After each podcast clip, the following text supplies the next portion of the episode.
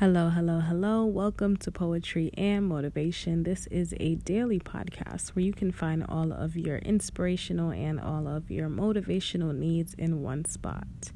I am your host, the Poetic Black Girl, and y'all know I love sharing excerpts from motivational speeches with you as well as entire spoken word poems. So, Yesterday, we had a spoken word piece on the show by Rudy Francisco, which means that today we're going to be having a motivational speech excerpt on the show. And I just want to keep up this theme of tapping into some of my favorite motivational speakers because if it is not broke, girl, don't fix it. so today we will have Lisa Nichols on the show to talk about her trials and and the line that I want you guys to pay attention today is I will never be this broke or broken. Okay? So, without further ado, here's Lisa.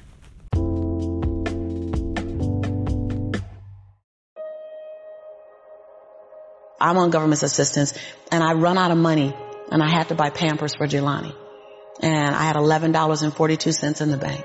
And I remember wrapping my son in a towel for two days. I remember the second day, like you said, I had my, my hand on Jelani's stomach and I said, don't worry, baby. Mommy will never be this broke or broken again. And that day, what shifted for me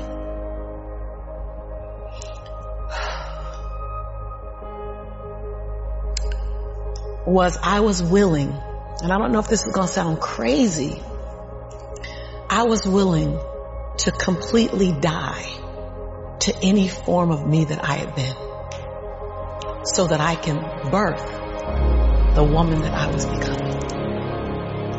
The reason why a lot of people won't become who they want is because they're too attached to who they've been. And you hear it all the time when people say, I've always been this way. Okay, well if that's working for you, keep doing that. I knew it wasn't working for me any longer. I had hit my version of rock bottom. So I was willing to let go of everything and everybody. See, another reason why people won't get there is because the doorway is for you to fit through. You're trying to carry everybody else through because you're trying to be rescue 911. And you got to rescue you first. I am much more valuable to my family and to my community because I was willing to let them go. Go through the door myself, teach myself, learn myself, condition myself, and then come back and get them. I'm much more valuable to them now. But I had to go through a window time of 10 years of judgment. You leaving us, hanging out with white people all the time. You going to these crazy countries. We, we don't know what you, I, I had to be willing to, to allow my conviction to make me inconvenienced. See, we want to grow, but we want to stay liked by everybody. I was willing to be my own rescue at the risk of your approval. But most of us aren't like that. Facebook is example. We want to be liked. Well, I woke up and I like myself today, so your like is extra. My, my job is to like me first. I was willing to say every day, Lisa, you like you? Lisa, are you proud of you? Lisa, are you playing full out? Every day before I checked in with anybody else. I was willing to inconvenience my entire life. My entire life. I was willing to disrupt my entire life to buy my future. To buy my possibility, to give my dream a chance. See, we're not supposed to tuck our dreams in on the, on the pillow when we get up in the morning. We're not supposed to leave them at home we can go and fulfill somebody else's dream. We're not supposed to do that. That's not what we're wired to do. That's not who we are. Your human spirit doesn't care about the economy. The human spirit doesn't care that my son's father went to prison. My, the human spirit doesn't care what's happened to your family. The human spirit doesn't care about the past. You may have been molested or your family may have been broke or, or you may have been betrayed or you may have a divorce. Your human spirit doesn't care about any of that. Your human spirit simply says, what's our command for tomorrow. What do you want to create? It's not keeping score. Your brain is keeping score because your brain is designed to keep you safe. Your soul, your intuition, your human spirit is designed to make you soar. When you get to the edge Your brain will always tell you to step back. It's always going to tell you to step back because you can fall. Always. It's going to tell you step back because before you fail, the last time you did this, you saw someone else fail. You could hurt. You could be off work. It's going to tell you it's designed to keep you safe. So you have to be willing to play between your brain and your soul. And on some days, you gotta just listen to your soul. And you gotta say, I'm gonna leap. I'm gonna get to the edge. Most people are at the edge and you're standing at the edge and you're watching everyone else fly. That's pimp my ride, watch my crib, all this stuff. You know, watching people's lives on Facebook. You're at the edge, watching someone else live, wondering what it's gonna be like when you jump without ever jumping. And I'm just here to tell you, jump. Because only three things can happen. You're either gonna jump and fly, or you're to jump and fall on something soft? Are you going to fall down hard? Either way, you're going to get back up. You already know you got what it takes to get back up. You're not, your greatest fear is not that you will fall. Your greatest fear is that you will live a full life and never fly. That you never leaped. You're not afraid of dying. You're afraid of dying before the world sees who you really are. Before they really get your fingerprint. Before they really feel your breath. Before they really get your contribution Before they really feel you. That's what you don't want to happen. You don't want to leave this place without us knowing you were here. All I'm doing is giving my, my dream a chance. And I'm not extraordinary. You don't get off the hook. You don't get to be let off the hook. I'm an ordinary woman who chooses every day to make one more extraordinary decision.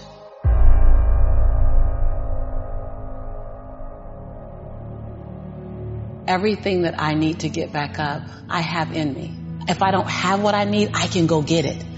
Once I figured that out, the world was my like playground. Like just, the question was just where do I go get it?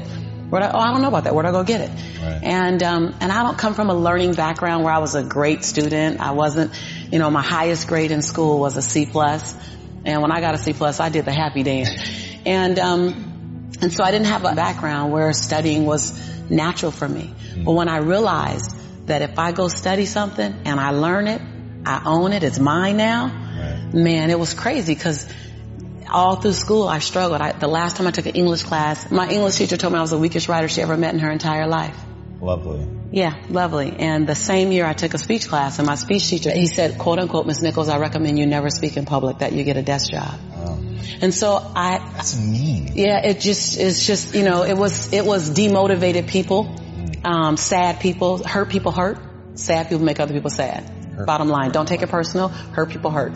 See, most people want the convenience of transformation without the inconvenience required, yes. required for transformation. So my grandmother says, and I love to repeat this, your conviction, what you're passionate about, your conviction and your convenience don't live on the same block.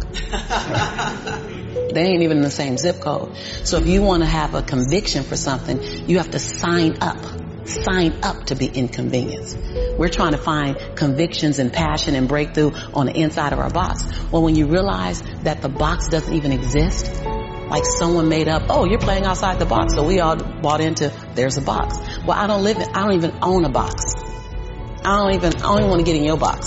like, uh-uh, you better come out here because I ain't getting in there. And so when you start thinking like that, Tom, all of a sudden, everything is possible. So I, you know, pe- I disrupt people when I say, you want to make me extraordinary because it lets you off the hook.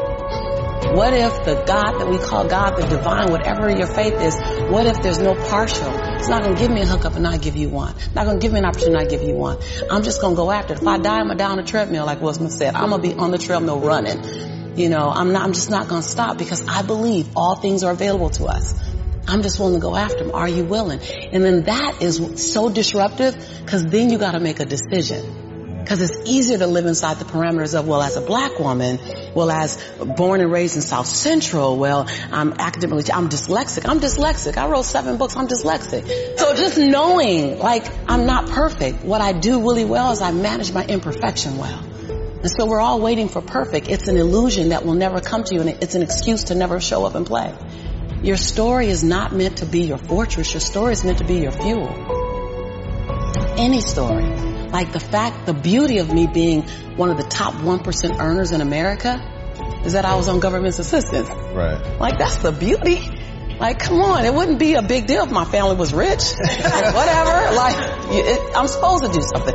The beauty is that when you show the little engine that could story, like, I'm not gonna run fast, but I ain't gonna stop running. I might slow down and have to breathe and catch my breath, but I'm not stopping because I believe all things are available to all of us and good people should do well because when good people do well, good people just do more good in the world.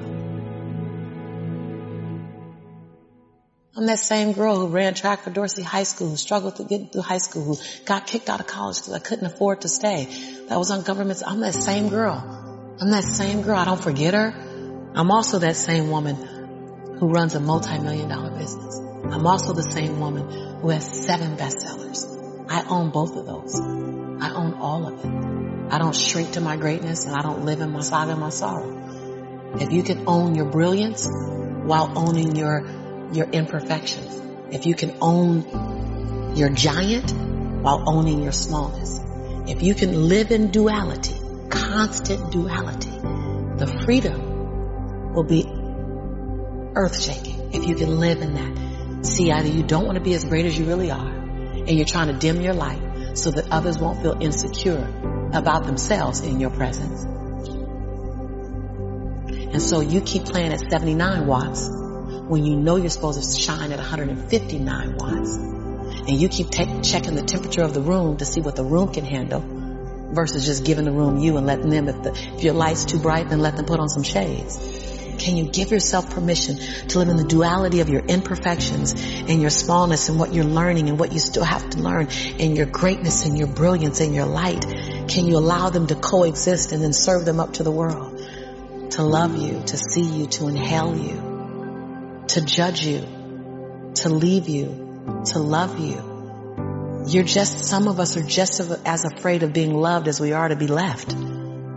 If you go where you've never gone, do what you've never done, and say what you've never said, you'll become the woman and the man you've always known yourself to be.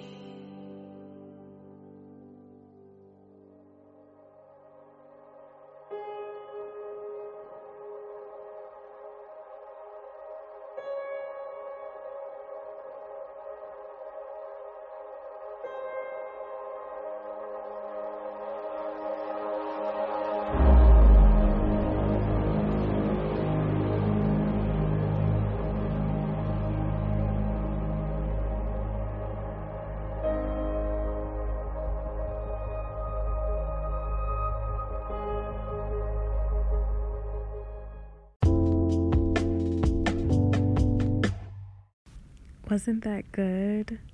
Wasn't it? Lisa is always so, so, so amazing. Has anybody seen her live?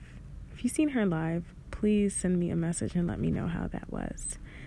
You can follow me on Instagram at Poetic Black Girl. You can feel free to cop a journal if you need a new place to write something down please make sure you're sharing this podcast with your friends and family and anybody who could find some kind of therapeutic value from it. We are healing ourselves because therapy is freaking expensive. So, yeah, I love you for listening. Bye. I'll see you tomorrow with an poem. Okay, bye for this time. bye.